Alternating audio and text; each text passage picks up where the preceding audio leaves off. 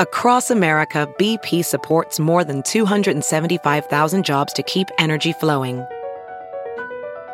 Jobs like updating turbines at one of our Indiana wind farms and producing more oil and gas with fewer operational emissions in the Gulf of Mexico. It's and, not or. See what doing both means for energy nationwide at bp.com slash investing in America. It's Kaley Cuoco for Priceline. Ready to go to your happy place for a happy price? Well, why didn't you say so? Just download the Priceline app right now and save up to 60% on hotels. So whether it's Cousin Kevin's Kazoo concert in Kansas City, go Kevin, or Becky's Bachelorette Bash in Bermuda, you never have to miss a trip ever again. So download the Priceline app today. Your savings are waiting.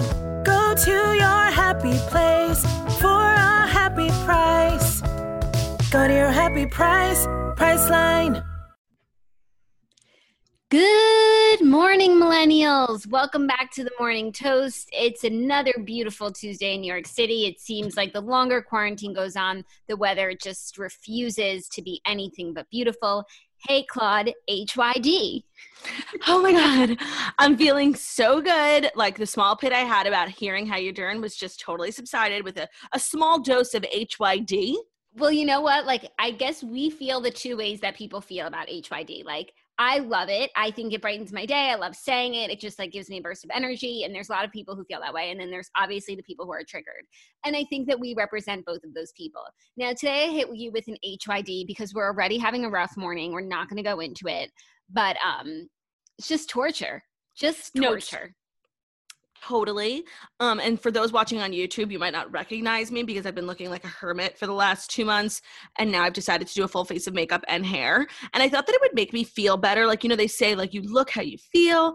And I actually don't feel better. I feel really s- stupid. Like,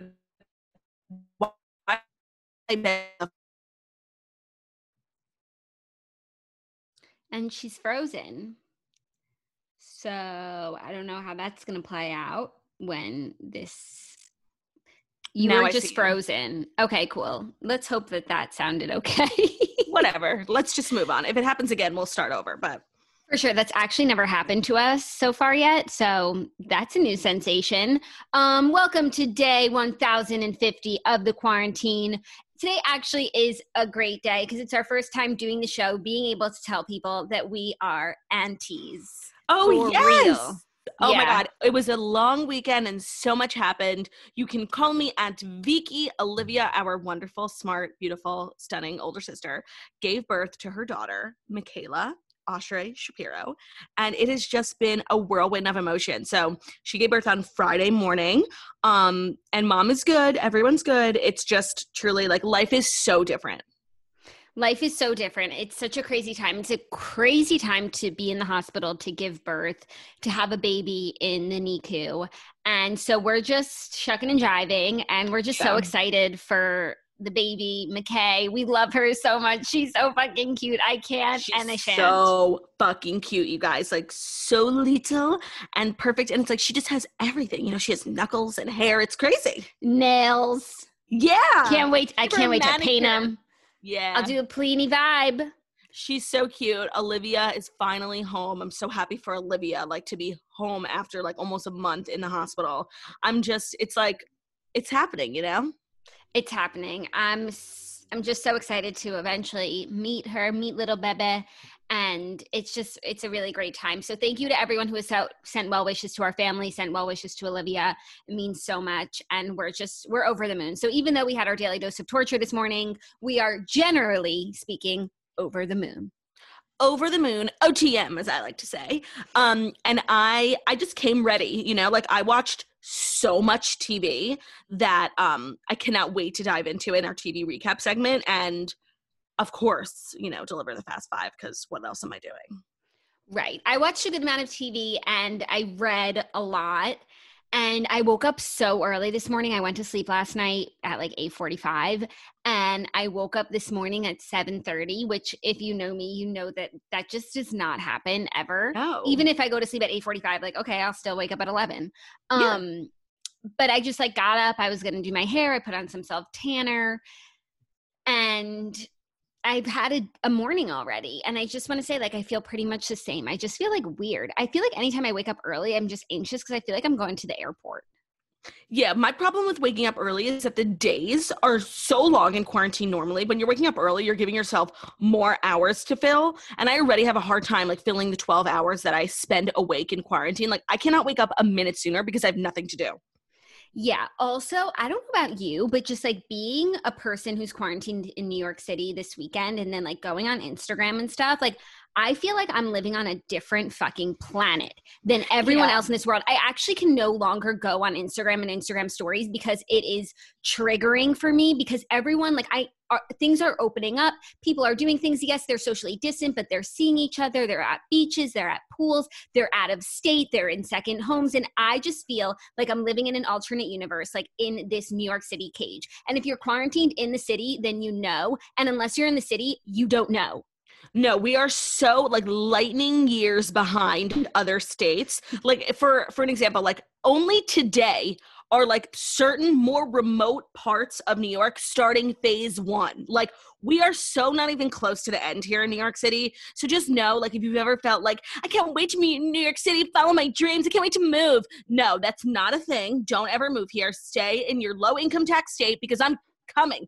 After all this, I'm coming and i'm i'm so happy for like the rest of the state that's getting to open you know um but just being in this city like it just feels like we're kids in the playground and the teachers left and there's no one in charge. There's no one in charge. Yeah. there's no one to tell us that like recess is over get back to class. Like no, totally. I, no one no one is looking out for us. I, I feel like we've been forgotten about. Everyone yeah. else is taking steps forward. Phase one phase two you know making strides. We have been forgotten no, we've totally been forgotten. I never thought I would like want my teacher back, but I need her or him. Like, please come save me. Please come save me. Like, it's too much recess. No, I've had enough. I have been recessed. and now we're in a recession. yeah, yeah, literally. literally. Oh my God, get me the fuck out of here. Like, I'm done. I just, I've never felt more. There's just, you know what it is? There are two types of people in this world. Okay. People who have second homes and people who don't. And right. it's never been more apparent, like the difference between the two people. Like, I don't have a second home, and I just feel like so resentful of the people who do, you know? Right. But then there's also people who might not have a second home, but have like siblings or cousins out of state. And they're just like, you know, staying with family. Yeah. My family lives right here. No, totally. Like I, I feel you 100%. Like there are people, or it also depends on where you live. There are just certain areas that are close to or nearby to like a lot of like banging cities. Like, and the more I think about it, like New York is near nothing. Like the places we can go are Atlantic City, the Hamptons, the Jersey Shore. Like none of those are really calling my name right now. No, but those are actually decent options in I, I guess everyone has their like shore, you know. You could like live in yeah, South Carolina think, and go to Myrtle Beach. Right. So I've been feeling like my next stop on the Life Express is South Carolina. Like I need to be on the beach near the OBX. Like I'm just going to the Carolinas. And then I could sing like all about the Carolinas and those country songs. Yeah. No, I'm so so here for that. Um I'm with you whenever you want to like put your foot on the gas and get out of the city. I just need someone to drive me. Okay, I can put my foot on the gas and physically drive you there. So that's what's new with us. I hope everyone had a great Memorial Day weekend. Oh yeah. Oh my god, it was like the most torturous Memorial Day weekend because I was getting my time hop from last year when we were all at Camp Toast being fabulous and not knowing that like the end was upon us. We just we were so naive back then and I just missed that ignorance, you know? We were so naive, like giving hugs, sharing jewels, just a crazy Oh my god, time. Yes. yes. We were like we honestly probably started COVID because we were like slobbering all over each other for 3 days straight. Yeah, no, we built up our immune systems for this time. It was just such a good time and I I remember feeling so ugly, but when I look back on the pictures I looked so cute. Like I had just learned how to curl my hair properly and I just was like looking so fabulous and I was wearing my Dino Fila sneakers all around like stomping around Camp Toast and I just I miss her. Like I I didn't I don't even know if I fully appreciated like how special it was to be one with nature now that I've literally not left the conf- confines of my bedroom for the last 3 months. I, I just I'm I took that for granted. Yeah. No, we all took a lot of things for granted. And um now we're stuck. Yeah, I think of anything I the most the thing I most took for granted was restaurants. Yeah, I keep thinking like, what is it that I miss so much? Like, I could like, it's just something. I even miss meetings, meetings, meetings, meetings. Like, yeah. I just miss having places to go and people to see. Like, I am just in my little cage, and it's it's wild. Well, I was having a conversation with someone yesterday about this, and I think I really hit the nail on the head, if I do say so myself, as to like why people who are quarantined quarantined in New York are a having such a hard time. B like statistically, they're like so many people are going to move out of New York probably um, because it's terrible, and also because after all this is done, the tax is going to go up so high, and we're already such a high income state, income tax state. But I think I really hit the nail on the head on like why New Yorkers in particular are having such a hard time, and it's because when we all moved to New York, like, of course, there's terrible things about living in New York, like expensive, small apartments overrun by rats, but like the life and the bustle and the hustle and the everything about New York, like, it made you forget. It's like, who needs an apartment? We're out eating Chinese food at four in the morning. I don't even need an apartment, you know? No, but it's now- like, I'm, I'm not getting an apartment so I can live in it. Like, it's just a place to sleep in between going to all these fabulous places. So now that all the hustle, bustle, fabulousness has ended, we are left with what we have. And what we have in New York is very little, like co- compared to what you have in, you know, Nashville or Florida. Like it's just, you are now left, like the city is irrelevant. Like you're just left with what you have. And most people, like when they are renting or buying an apartment in New York, they always value location over space. Like you could get a very big apartment, well, not very big, like a bigger apartment uptown for the same amount of money as like a smaller shitty apart- apartment in downtown but downtown is where the life is. So everyone took those apartment downtowns just so they could you know have the life and now it's like there's no life and you're in your small apartment. Location location location means nothing when there's nowhere nothing. to go. I like not to brag have always been the type of person who values space over location. Me always. Too. and I'm so glad I made that decision because if I had chosen location I would be in a smaller apartment than I am now yeah, I just wish I had also valued terrace. Yes. Because yes, like it's just such a production to go outside the masks and the gloves, and then you're like have to be in the street. Like if I could just like walk outside, get some fresh air. Like I go three days without breathing fresh air, and I just I don't know much. I'm not a scientist, but I just know that can't be good for me. Yeah, and you know what? The way you're describing, like that's sort of like like that procedure that's involved with going outside reminds me of to- our, our word of the day today. Oh, wow. That's so exciting. Please share. It's homonymous, meaning ambiguous, having the same designation of or relating to being homonyms. So it's just like yes. every day in quarantine is quite homonymous. So I feel like Merriam Webster chose that like intentionally today. Yeah, she's like a shady one. Yeah, her Twitter's out of control. Yeah, no, I appreciate it though. Um, anyway, so if you are not in New York, like congratulations to you. I hope you know you're getting your nails done and your roots and things are happening for you. Um, I actually did my nails this morning. That's how much that's cute. how much time I had this morning. I did a full new manicure. They're very cute. My nails are just the healthiest they've ever been. Well, that's that's good. It's that's something. good. Okay, well, let's get right into it. We actually have a lot to talk about today. Um, so I think let's jump right in, you know? Sure. To what? The fast five stories that you need to know before you wake up and take a bite out of your morning toast. And that's true, Jackie. But while you're feeling HYD, I'm feeling RDH because I want to let everyone know that today's episode is brought to you by Hunt a Killer.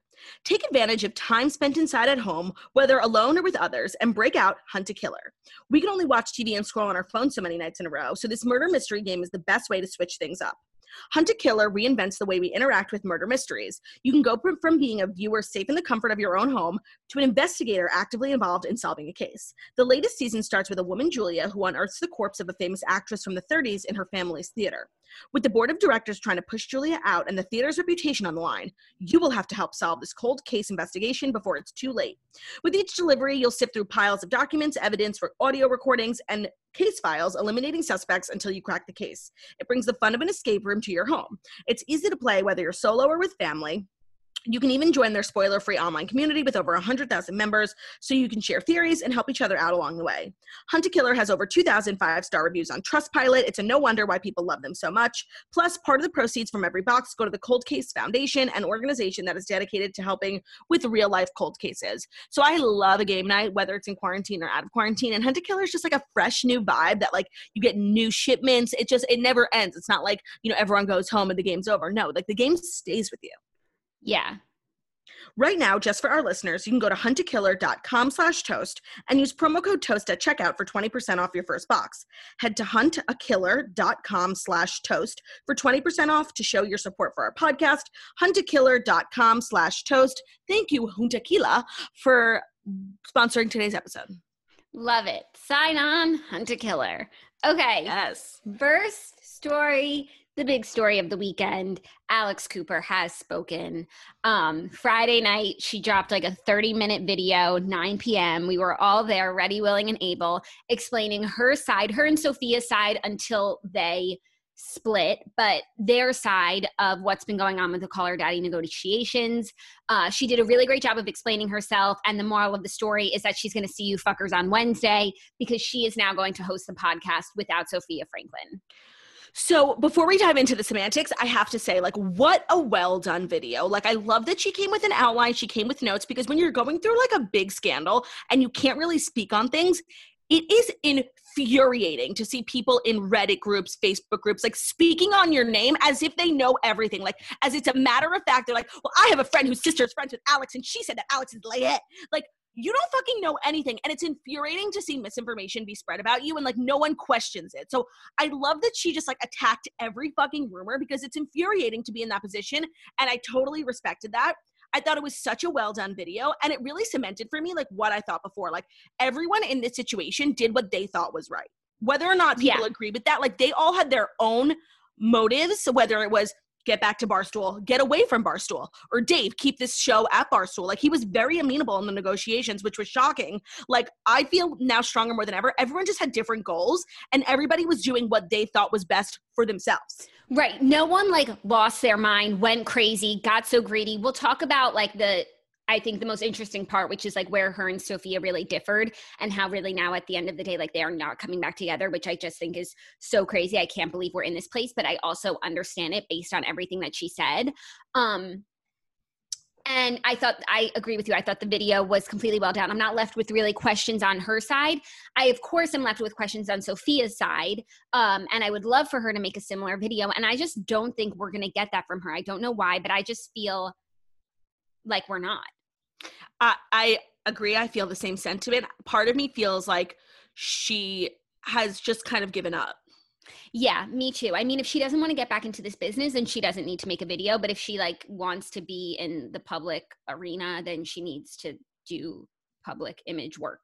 Yeah, like PR. Um, but let's talk about some of the semantics because what I found to be most interesting, and I think maybe was the the reason for the whole divide is that when their renegotiation, and so by the way, people were um were coming at us last week for us saying that like they're breaking their contract they're just like an athlete you can't and it's like no actually alex cleared it up in the video they were up for renegotiation it was time to negotiate they didn't just decide one day like we want more money like it was time Yeah, well, their contract wasn't up, but they had the opportunity to renegotiate. And when they came initially back in the fall with their Peter Nelson's term sheets that were absurd, they still should have gotten a raise. And I do think I understand like Dave is running a business, like it is not a charity. And if he can get away with paying these girls less than industry standard, he is going to. But like course. they deserved a raise at that. And if they had gotten that raise, like I don't think this would have gotten so bad. But like for everyone, and especially for like Sofia and Peter, who yes, I know that like he is the villain of the story, but he is in the industry and he does see that his girlfriend hosts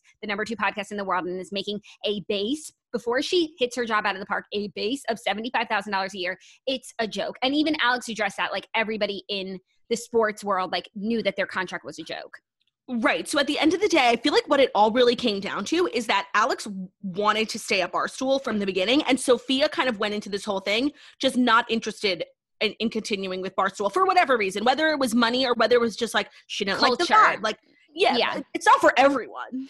No, I agree. Alex wanted to make it work with Barstool, and Sofia got a taste of freedom and, and she wanted to ride that wave. Now, I want to ask you something because I was talking about this with Zach on Friday night because he watched the video and he asked me, What would you have done in this situation? Like, say it had gotten to this place of the roof deal, one of us wants to go on our own, and the other wants to stay at Barstool and take this deal. Like, what, what, or no, not even that. Which one would, which Right. path would you have wanted? You and I were in a very similar situation when our show, The Morning Breath, got canceled at Verizon. We didn't have a choice. We couldn't stay at Verizon, so it was made for us. And at the end of the day, because we're sisters, we wouldn't have split up. Like, that's just not how we were raised. Like, we have to do everything together. So it was pr- probably going to be whatever you wanted to do because you're smarter than me and I would have just said yes. But if I was like alone or I was if I was in this position, I don't know because when I was listening to Alex, I was like, you know, there's so many benefits of being at Barstool and Dave was incredibly amenable in the negotiations like when he offered them 500,000 and then more points on merch and alcohol. Like I probably would have taken that good deal, but I have an agent, I have lawyers. Like that's the way you do business outside of Barstool because Barstool is its own like incubator of weirdness. But outside of Barstool, just like in podcasting, you have a lawyer, you have a business manager, you have a team of agents. Like that's how it works. That's what we both have. So I don't fault Sofia for like surrounding herself with those types of people because that's what podcasters do. Every successful podcaster I know has a full team of people. I'm just saying that. Right. And I know it's been made to seem like Sofia and her demands were so crazy. And I do think there's two things happening. One, like she was just trying to get more and more and more, maybe because she wanted to get them to a point of not even having a deal so that they wouldn't have a choice but to go out on their own. But also, like, Sofia brought in William Morris, WME, and like, those are our agents and they do deals for us all the time. And like, they ask for things that we would never think to ask for ourselves, but that are actually so important and like really raise the quality of your contract. So I don't think that they came in and just started asking for outlandish stuff. Like, they've never done a deal for us where they're just putting things in that don't actually benefit us in the long run. Yes, I could see how they would appear to be outlandish in Barstool world where nobody has an agent. They all just negotiate themselves. And like certain things that they probably WME like brought up to Barstool had never been brought up before. But that's because that's like the type of atmosphere they've successfully created. it's like everyone who works there is just on board. They want to fight the good fight. Like they believe in the message of Barstool. And that's great. But when you get an agent, they're like, well, this is not how things are done for other podcast networks. So, right. I don't know if like I, I, can't identify why I feel the way that I feel. And part of me just like aches for Sofia. And I think it might just be because like I have been canceled and sometimes I, ju- I just automatically side with the person who got canceled because it's never what people think. And at the end of the day, I know people who are huge fans of the podcast were like devastated about this break and I get that and I respect that. But that at the end of the day, like, is it worth bullying someone online? Is it worth someone trying to ruin someone's life just because you're upset about a podcast? Like, I personally just don't think so. So I think part of me is always just gonna side with the underdog because I have been the underdog. But at the end of the day, like I probably would have taken the rooftop deal. Yeah. And I think at the end of the day, they should have prioritized being together. Like the mentality, especially Sofia, like knowing now what we know, which is that Alex did a lot of the like all of the editing and a lot of it was on Alex's back and Sofia brought so much like personality to the show but when it comes to like who can do this show on their own it's really Alex so like Sofia had to be like a little bit more amenable to what Alex wanted mm-hmm. and I if I were Sofia, it would have been like I would rather be back at Barstool than have no show at all. And she chose to fold instead of make yeah. it work. And when now she wants to make it work, the Scooter Braun stuff we need to talk about.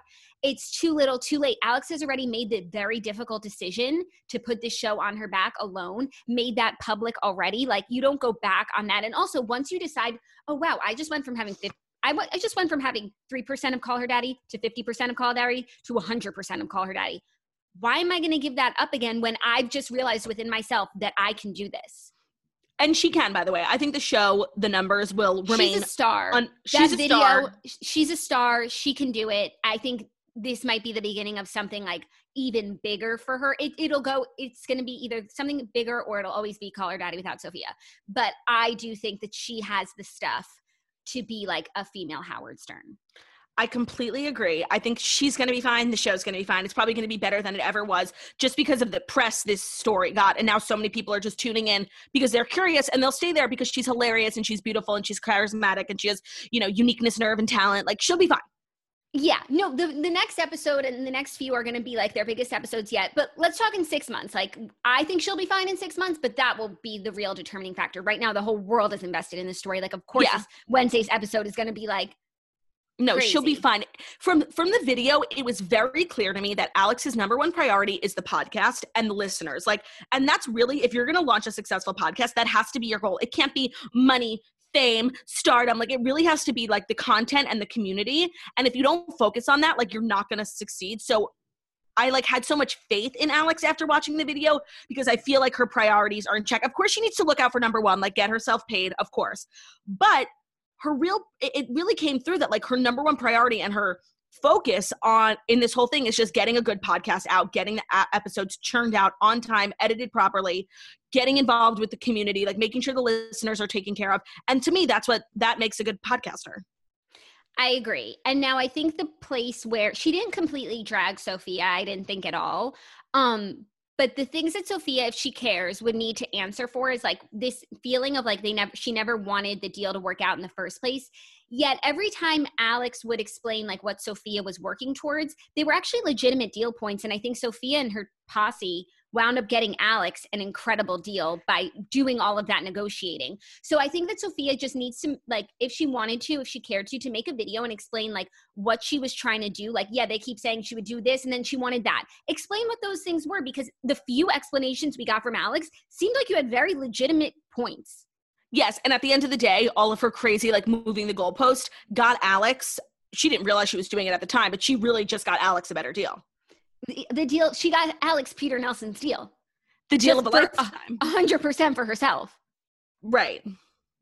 So okay, so now yesterday Dave shared that Scooter Braun called Erika asking yeah. for um this is paraphrasing, but pretty much asking to let Sofia back in 50% of Call Her Daddy. I guess Scooter Braun is a friend of Peter Nelson's, and he thought like calling in the big dogs this favor would get her her job back. He must be feeling horrible.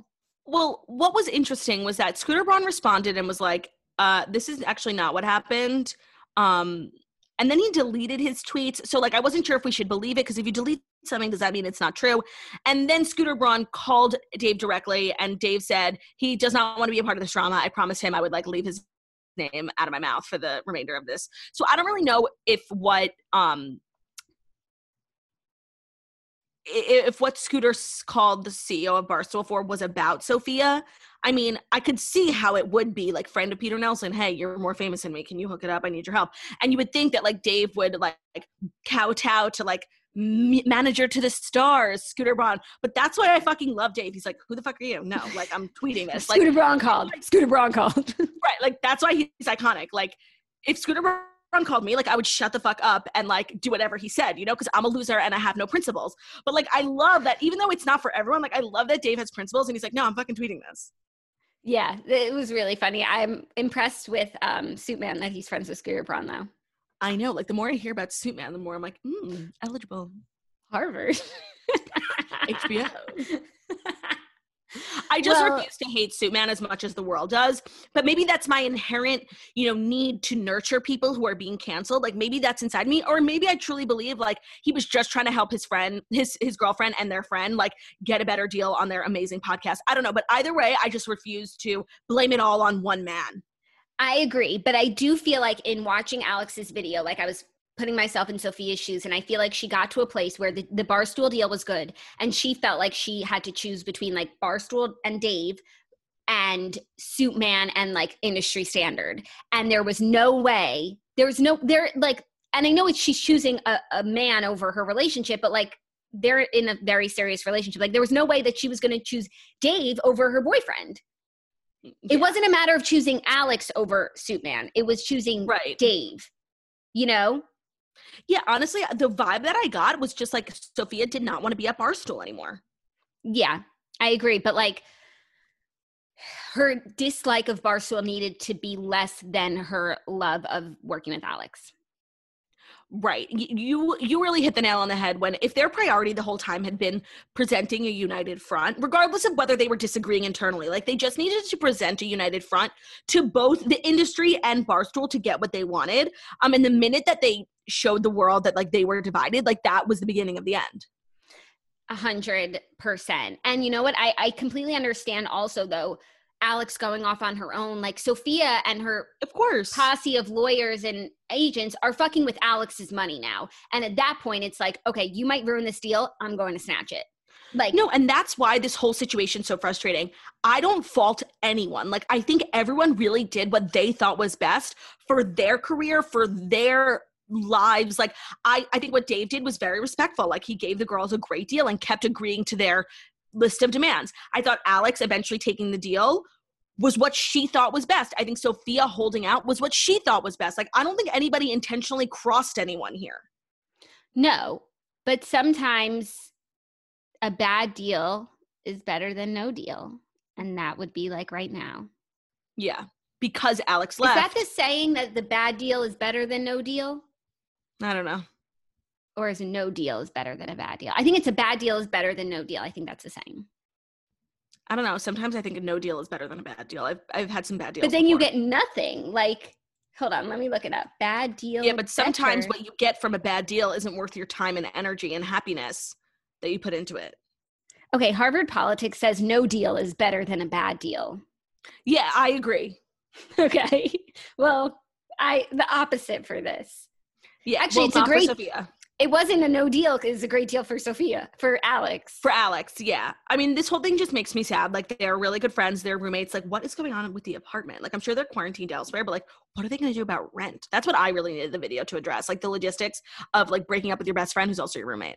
Oh no, I feel like that's pretty simple because um now Alex is a millionaire and she can go get a new place and also like Sofia could like live with Sue Man for a little bit while they work it out. I'm concerned but so they're what- still going to pay rent?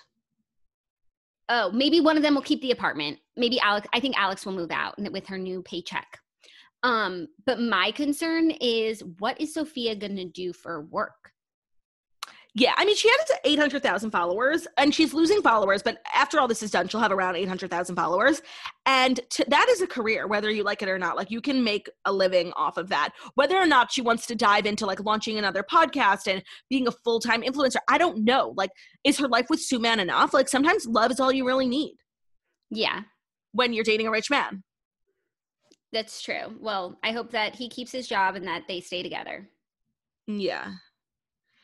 And this just has been so crazy. To me, what the craziest part is like seeing people on like Twitter and and, and even in the Toast Facebook groups being like, I know Alex's sister's roommate's brother's mother, and she said this. He she said Peter Nelson's getting fired. It's like you don't know anything. Yeah, no, and I think that if Peter Nelson was going to get fired, it would have already happened because now like things are pretty quiet, and maybe Sofia won't put out a video just because she wants them to remain quiet. You know? Yeah. And she just wants it all to end. I know what that feeling is. Like you just want everyone to stop talking about you. Yeah, and if she like, I mean, obviously people are going to talk about the next episode, but then this saga will have come to an end. Um, Right. And when and if she releases a video, it just drudges up the news cycle again. and then Dave like, responds to that, and then he starts And I- posting more videos. and I understand like wanting to clear your name, but sometimes like it's just not worth it, Yeah, which is a terrible position to be in. yeah. So I actually don't think we're going to get um a statement from her. Because I also I don't think. Alex was really like lying or or leaning or I don't think her video was biased. I thought it was very fair. I thought it was fair too. I think Alex did a good job of speaking for Sofia up until a point. Um, and then there's like a few things that Sofia could clarify, but it, I don't think that it's worth it for her to bring it back up. Well, I have loved recapping this story. Like, I love podcast news. I'm so sorry that like a friendship was broken in the midst, but like, I just I'm loving, you know, podcasts being top priority in the news cycle because we deserve respect. Yeah, I agree. I think this really took the whole podcast world by storm. It showed that there is a podcast world, people are interested in it, and um, these girls are just so interesting. Honestly, I think like- you and I should split up because like we need that kind of press. We do need that kind of press, but we need someone who would be like narrating it. Maybe Snatchler being like, "Oh my god, emergency press conference!" Like, oh, oh yeah, we would need like a Dave. yeah, she'll be like, "I mm. offered them a better deal on my roof, and they just did not take it." No, that's what we were doing on the roof. I can't. Okay, are you ready for our next story? I don't know. If Yes, I think we beat this horse into the ground. Yeah, we'll let you know. I'm excited to listen to Alex's episode. Me too. Okay, next story. Another shocker. Riverdale's Cole Sprouse and Lili Reinhart have split again, sources say.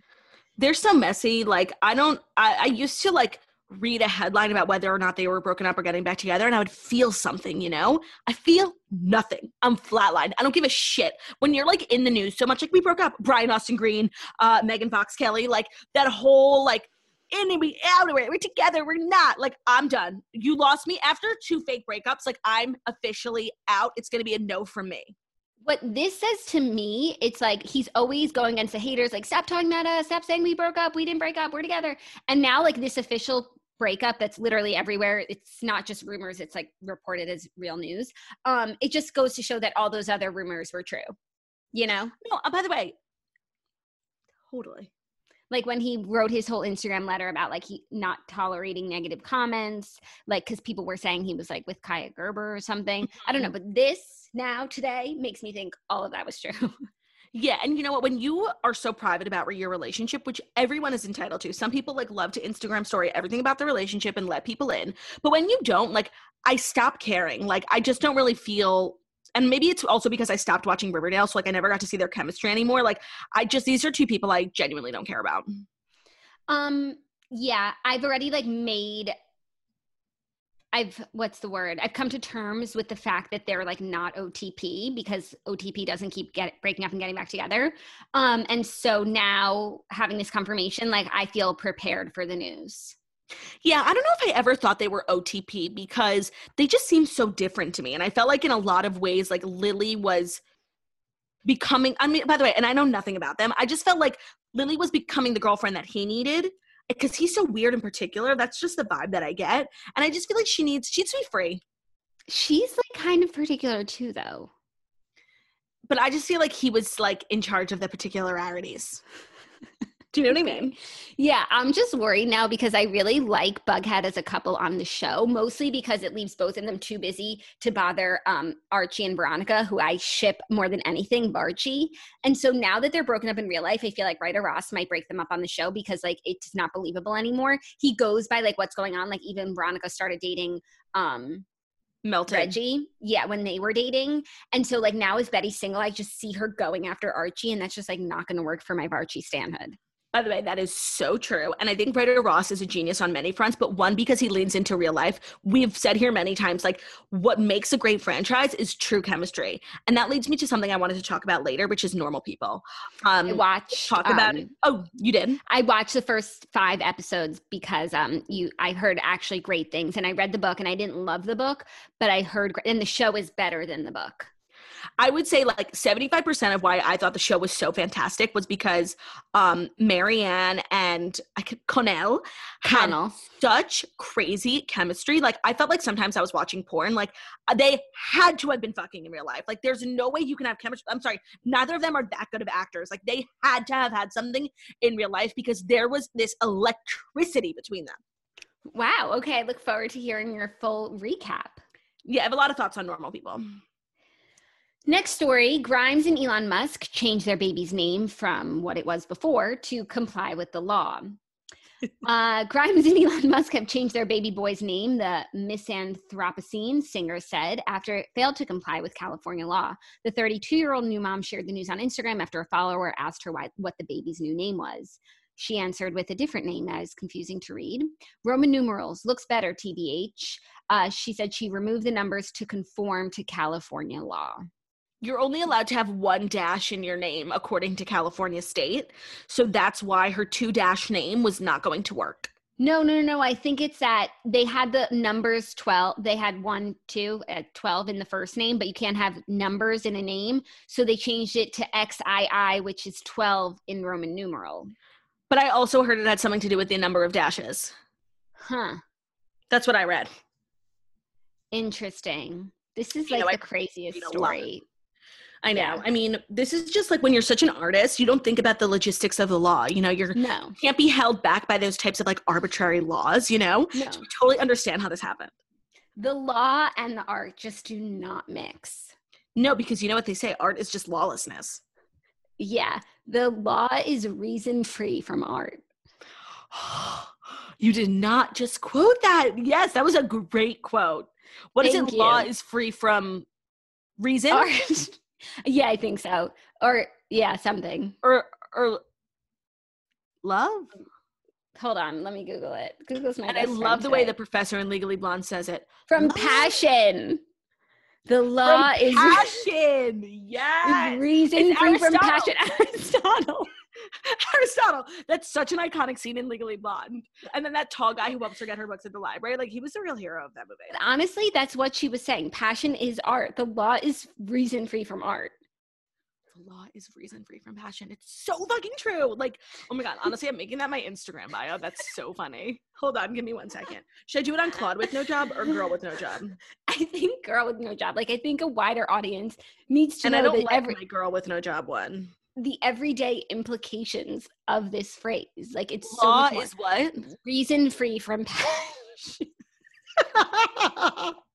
period or no period? I think no period, like open ended. Is it a sentence? Is it a complete sentence, or is Right. It's up say? to interpretation. right? Saved. Oh my god, that is so fucking funny. Claudia, that's beautiful. Thank you for reminding me. Everyone, please make sure you pre-ordered my comedy special. It is available for pre-order on iTunes. It is $12.99. You can click the link in my bio, Girl with No Job. You can also take a look at my new Instagram bio while you're there. Head over to iTunes, buy it, support, please. I'm an up-and-coming comedian and I could use the support of my fellow humanitarians. Love it. Okay, you ready for our next story? I, I love how love it has become a way for you to be like, cool, shut the fuck up. We're moving on.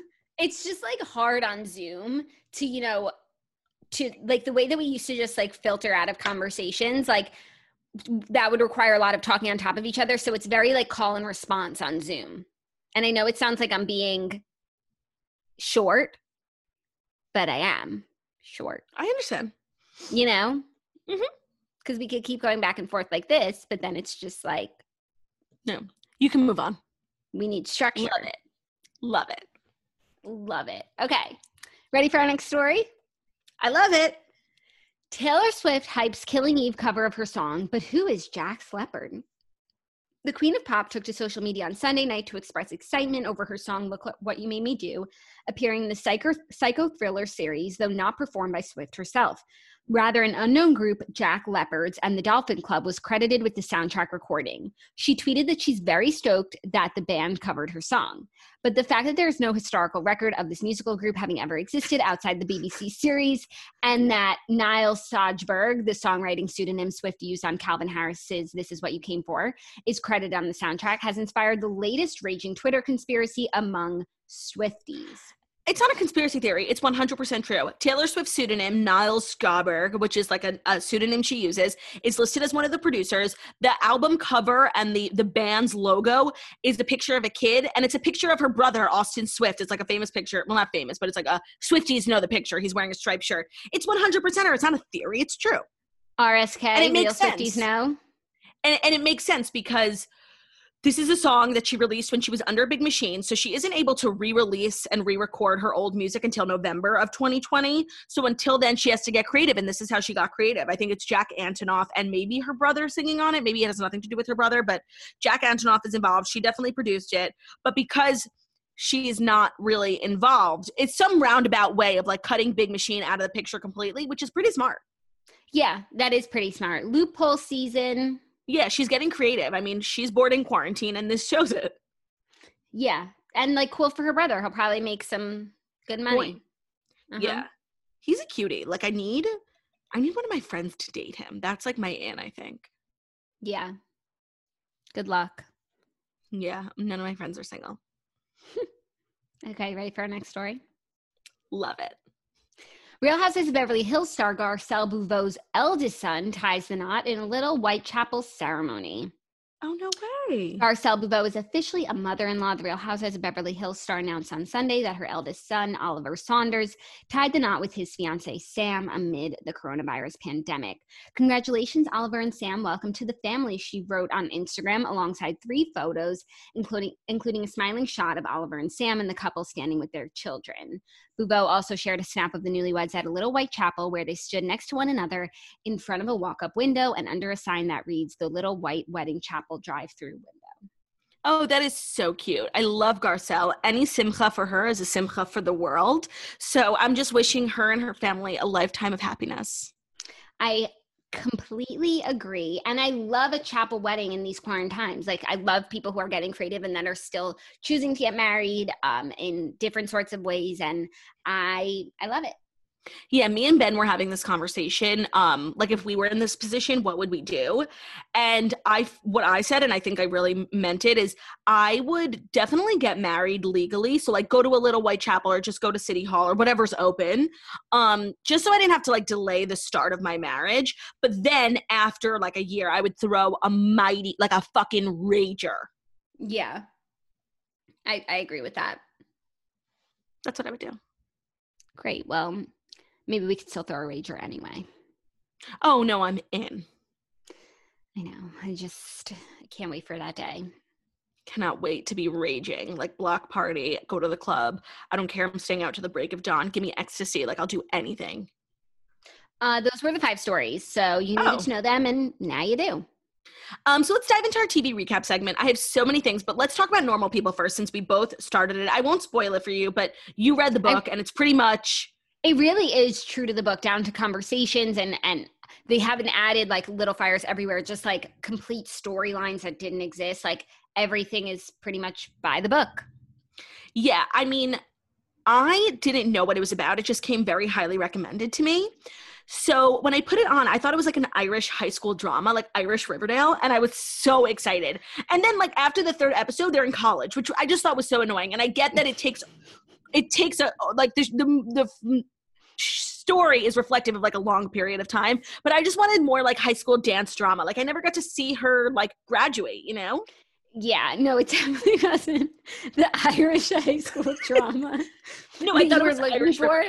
And also, like, it's just so crazy. Like, their high school scenes are so sad because she was such a pariah in high school, a social pariah. But then you go to college, and it just, it's such, it's so fucking true. Like, the people who were not cool So in high true. school fucking thrive in college. And, like, you look at Connell in high school and the soccer in his little short shorts, you're like, oh my God, that's the hottie of all hotties. It's rugby. it's rugby.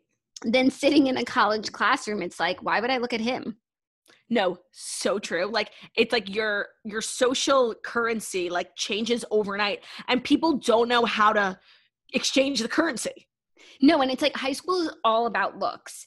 And really, college is all about your personality. It's crazy. It's like people just get Yeah. to college, maybe because it's all the people who like hated high school being about looks. So they're just deciding, like, we're going to value people for who they are, not what they look like. You know, it's a beautiful thing. No, it's a beautiful thing, but it's a crazy phenomenon. Like a, a guy graduating high school, like feels so cool because he's like captain of the rugby team, and then he goes to college and Mhm. nobody gives a shit about him. Yeah.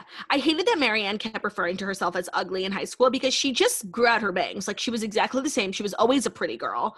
Um to me, like the best part of the show was the two of them together. It was also the worst part of the show because this is like what the show should have been called when two introverts fall in love because they just couldn't properly communicate and so many of like their tiffs like when when she thought he was breaking up with her for the summer and he was just asking to move in like and they ended up breaking up for a whole year just because of the miscommunication like that was infuriating so seeing them together attempt to communicate was the worst part of the show but them together was the best part of the show because they had this real off air and on air chemistry like it was so palpable i thought they were great together like i just wanted them to keep fucking like it was really a porno oh and so when i'm watching a show I, I like can't follow the people on Instagram. I don't want to spoil it. So the second it's over, I like go, always go on Instagram and like Google and see what happened. And there was like a big scandal that like someone put together a compilation, like a 20 minute video of all their sex scenes and put it on Pornhub. And Netflix and everyone like had to get involved in getting it taken down because it's such a like a disgrace to their artwork, you know? Yeah, but it really like was super porny. Like at first I was surprised that we were getting like high school nipple from her. I was like, "Oh wow." like I'm like I'm not mad about it, but that's just interesting. Like usually we just like cut above the nip, whatever. Mhm. I got comfortable with the nipple, like so excited, so here for it. And then like we just see his penis. No, oh, oh, oh. I mean, and I know it's such a double standard to like not really wince at a nipple, but then like see a penis and like die. But that's just like the standard of the industry. It's like you don't see penises. No, but I also haven't seen vagina yet. So I saw I don't know if I'm gonna see it. Um, I'm not gonna see it. So Oh, actually, yeah, you do see her bush like twice. Okay, so like I just hadn't seen that yet, and I thought we were just like an only nipple show. And then like there was just a scene of them laying, and it's not like his penis needed to be out, but like they chose for it to be out, and I was just really shook. And again, here for it, like do your thing. I just when I was reading the book, I just they never said like, and you're gonna see his penis. No, I know. It's it's it shouldn't be so jarring because like we see women's bodies on TV all the time, but like seeing a penis is just like it's honestly like it's it's like an assault on the eyes. Like it's just you're not expecting it. It's so like pointy, and you're just like, well. No, and it's like sometimes they always want to show like tits and vagina, and sometimes in order to show the vagina, like you have to skirt around the penis, and and, and they, always and they do, and they always skirt around. So like just to see like the penis like in its natural environment, like when nobody like was needed to see it, you know, like it wasn't collateral damage. No, I understand. Like we have been so trained by the patriarchy just to like skirt around the penis. And so for them to have shown it to us in a scene where it wasn't necessarily even a factor, like it wasn't, they were just laying on the bed. I know what you mean. It's very shocking. But like you know what? Like decided, they woke up that morning and said, Hey, I think I'll show a penis today. I mean, literally in the Game of Thrones entire series, there was one penis when Arya goes backstage at that yeah. Point and it like took the world by storm. Even though we saw it shouldn't be that big of a deal. Like just show the penis. Yeah. No, and I, I guess it's what normal people are trying to do. It's like normal people have penises. Yeah, they do. And so the show, I mean, the ending, like, I guess it's up to interpretation because when I put it on my Instagram story, I got like so many people who were like, it means this. And then other people were like, what did you, what did you say? I tapped through because it was a spoiler alert and just in case, but then I heard the ending's the same as the book. So what did you say? So, spoiler alert. I thought that the ending they're they're not together anymore. Um, they're not going to be together in the future. It was like they both serve the purpose for each other. Of like, he kind of got her out of this very dark place. She like showed him what love is, and they both like they serve their purpose for one another, and they can go on with their lives. And use what they learned in this relationship in the future.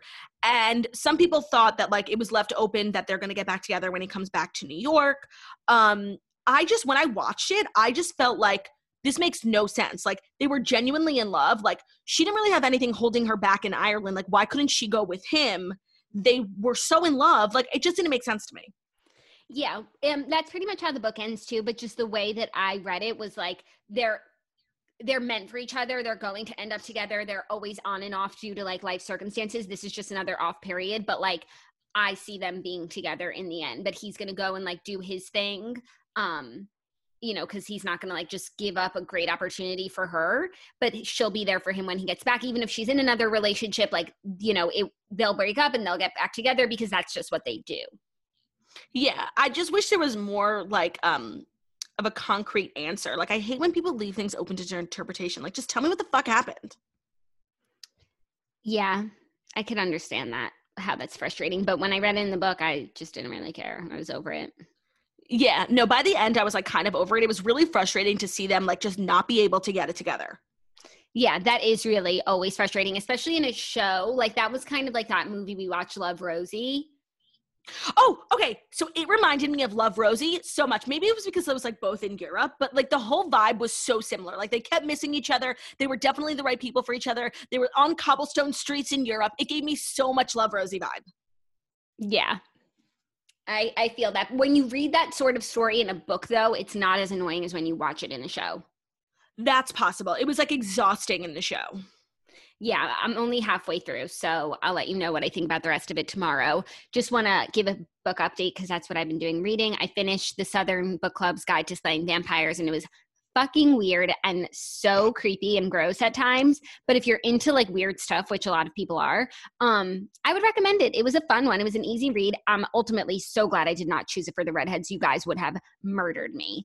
Um, and then I also started the most fun we ever had by Claire Lombardo. It's really long, but so far it's really cute, and I'm just like taking my time with it and enjoying it. So that's, that's that on that. Yeah. Um, so for me, I watched so much fucking TV and it was really the weekend of Hulu. Like I didn't get off Hulu. I watched Dave, which is all on Hulu. It was like short and sweet. Ben really liked it. It was funny. Um, it's one of those shows where it's like you like everything about the show except the main character. Like Dave is just so fucking annoying and he thinks that he's the greatest rapper of all time and he's just that the, like he's funny. Is that the one with um that guy? Lil Dicky. Yes. Yeah, it's like about him. He plays Lil Dicky. His name is Dave. It's all about like him becoming a rapper. I'm sure like some of the stories are definitely rooted in fact. It's just it's infuriating to watch. Like he's so annoying and he just makes the worst decisions. That's really annoying. But they have so many famous people on it, like Kourtney Kardashian, Charlemagne was like they went to the Breakfast Club. Like it was cool to see so many like real rappers and celebrities, but it was just infuriating. Damn. Okay, I'm not gonna watch that. I had no plans to. No. I'm sorry that you. I watched season four of Working Moms, and it was fine. Like it was just, it got me through the day. It, it was fine. It wasn't amazing. I just liked the show. It was fine. That's all I have to say. But what I really came on this show this morning to talk about was The Handmaid's Tale because I started it. I started one episode, and I was like, you know what? I'm not gonna watch this. It gave me such a pit. Like, like the show. It's just about this like fucked up cult, and course. it really aches at your heart and so i wasn't going to watch it anymore but something just kept like i kept thinking like i wonder what june's doing like i just i really wanted to know more so i made the decision to watch a couple episodes last night ben came in around the fifth episode and it was such a mistake to let him watch with me because I just find it annoying when people ask so many questions. So before we watched, I gave him like the whole spiel. Like, they're in this cult, they took over the country, blah, blah, blah. Ben is just getting lost in the minutia of the cult. He's like, well, how did they move into this house if they were in a cult? I'm like, it doesn't matter. Like he was just being so specific, like not even about the storyline, just about like the logistics of how the cult took over, which they don't tell you yet. Like it was just, I'm like, Ben, we don't know. Shut the fuck up. He was bothering me so much. And now he- was, he is like a very sensitive soul, you know? So he couldn't sleep all night because it's such a fucked up show. And he literally like came in this morning and he was like, I can't believe you made me watch that show. It broke my spirit. Okay, now I have a question for you. Like, why did you were you even tempted to watch one episode? Like, if I had to think of like the least you show I could think of in the universe, it would be The Handmaid's Tale. I know, and my anxiety and like my battle with mental health is so bad in quarantine. Like, I really shouldn't watch it, but I'm just like, I'm kind of intrigued. And I watched it because I want something that I can be invested in. Like, I'm watching Like- the 30 minute show, Dave, Working Mom. It's nothing, it's like silly. And this is definitely like a, a commentary on something. I can't figure out what it is. It's about a, it's based on a book that was written in the 80s. So a lot of people want to say it's like a commentary on like the current climate around women's reproductive issues because the whole thing is like you join the cult and the fertile women like have to give birth for all the masters. It's so fucked up. Like so but this was written in the 80s and I'm not getting that vibe. A lot of people are telling me that it's a commentary on like an extreme version of Amish and polygamy cults. I don't know. Ben came up with a theory. Now, it's definitely wrong, but it really made you think. And I think that's why he was so taken by it. Because, like, you could think whatever you want. The woman who wrote it said that, like, everything that happens in the show has happened in history at least once. So it's like a culmination of all the most fucked up things happening in history. But Ben really, I think he nailed what the show is a, a representation of. And it sounded silly at first.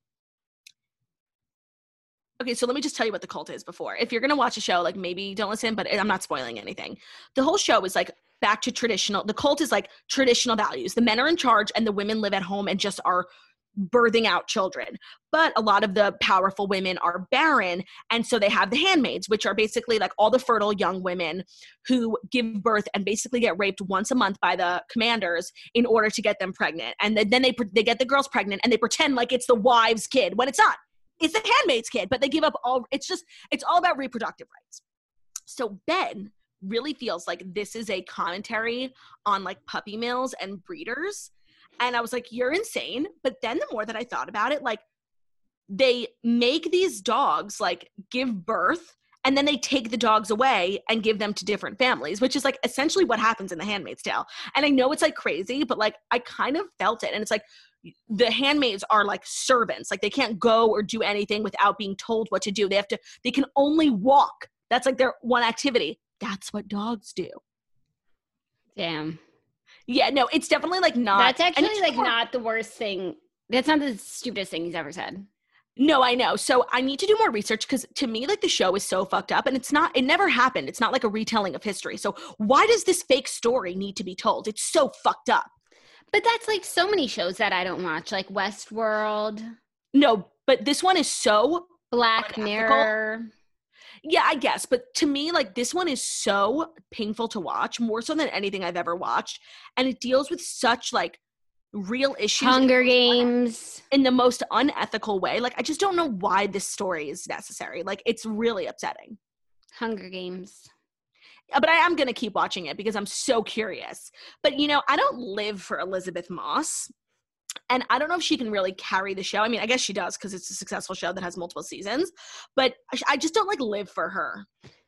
I understand that. Yeah. And then there's just like, you know, the huge elephant in the room. Right. The Scientological elephant. Right. It's like Elisabeth Moss is a very involved Scientologist, which many have likened to a cult. And she's just like here playing this role of like a cult. It's just it's a little too on the nose for me. Interesting. Well, I look forward to hearing your recaps because I won't be watching. No, don't watch. Like I literally now that Olivia's a mom, I texted her yesterday. I'm like, you have to promise me you are never going to watch Handmaid's Tale. She's like, I'm literally never gonna watch it. Don't worry. It's just so painful. And I'm not even a mom, like, but just seeing these handmaids like give birth to babies and then having to like go back to their chambers, it's awful. Yeah, that's really sad. It's a, it's a terrible show. Please never watch it. But I'm too I'm too deep.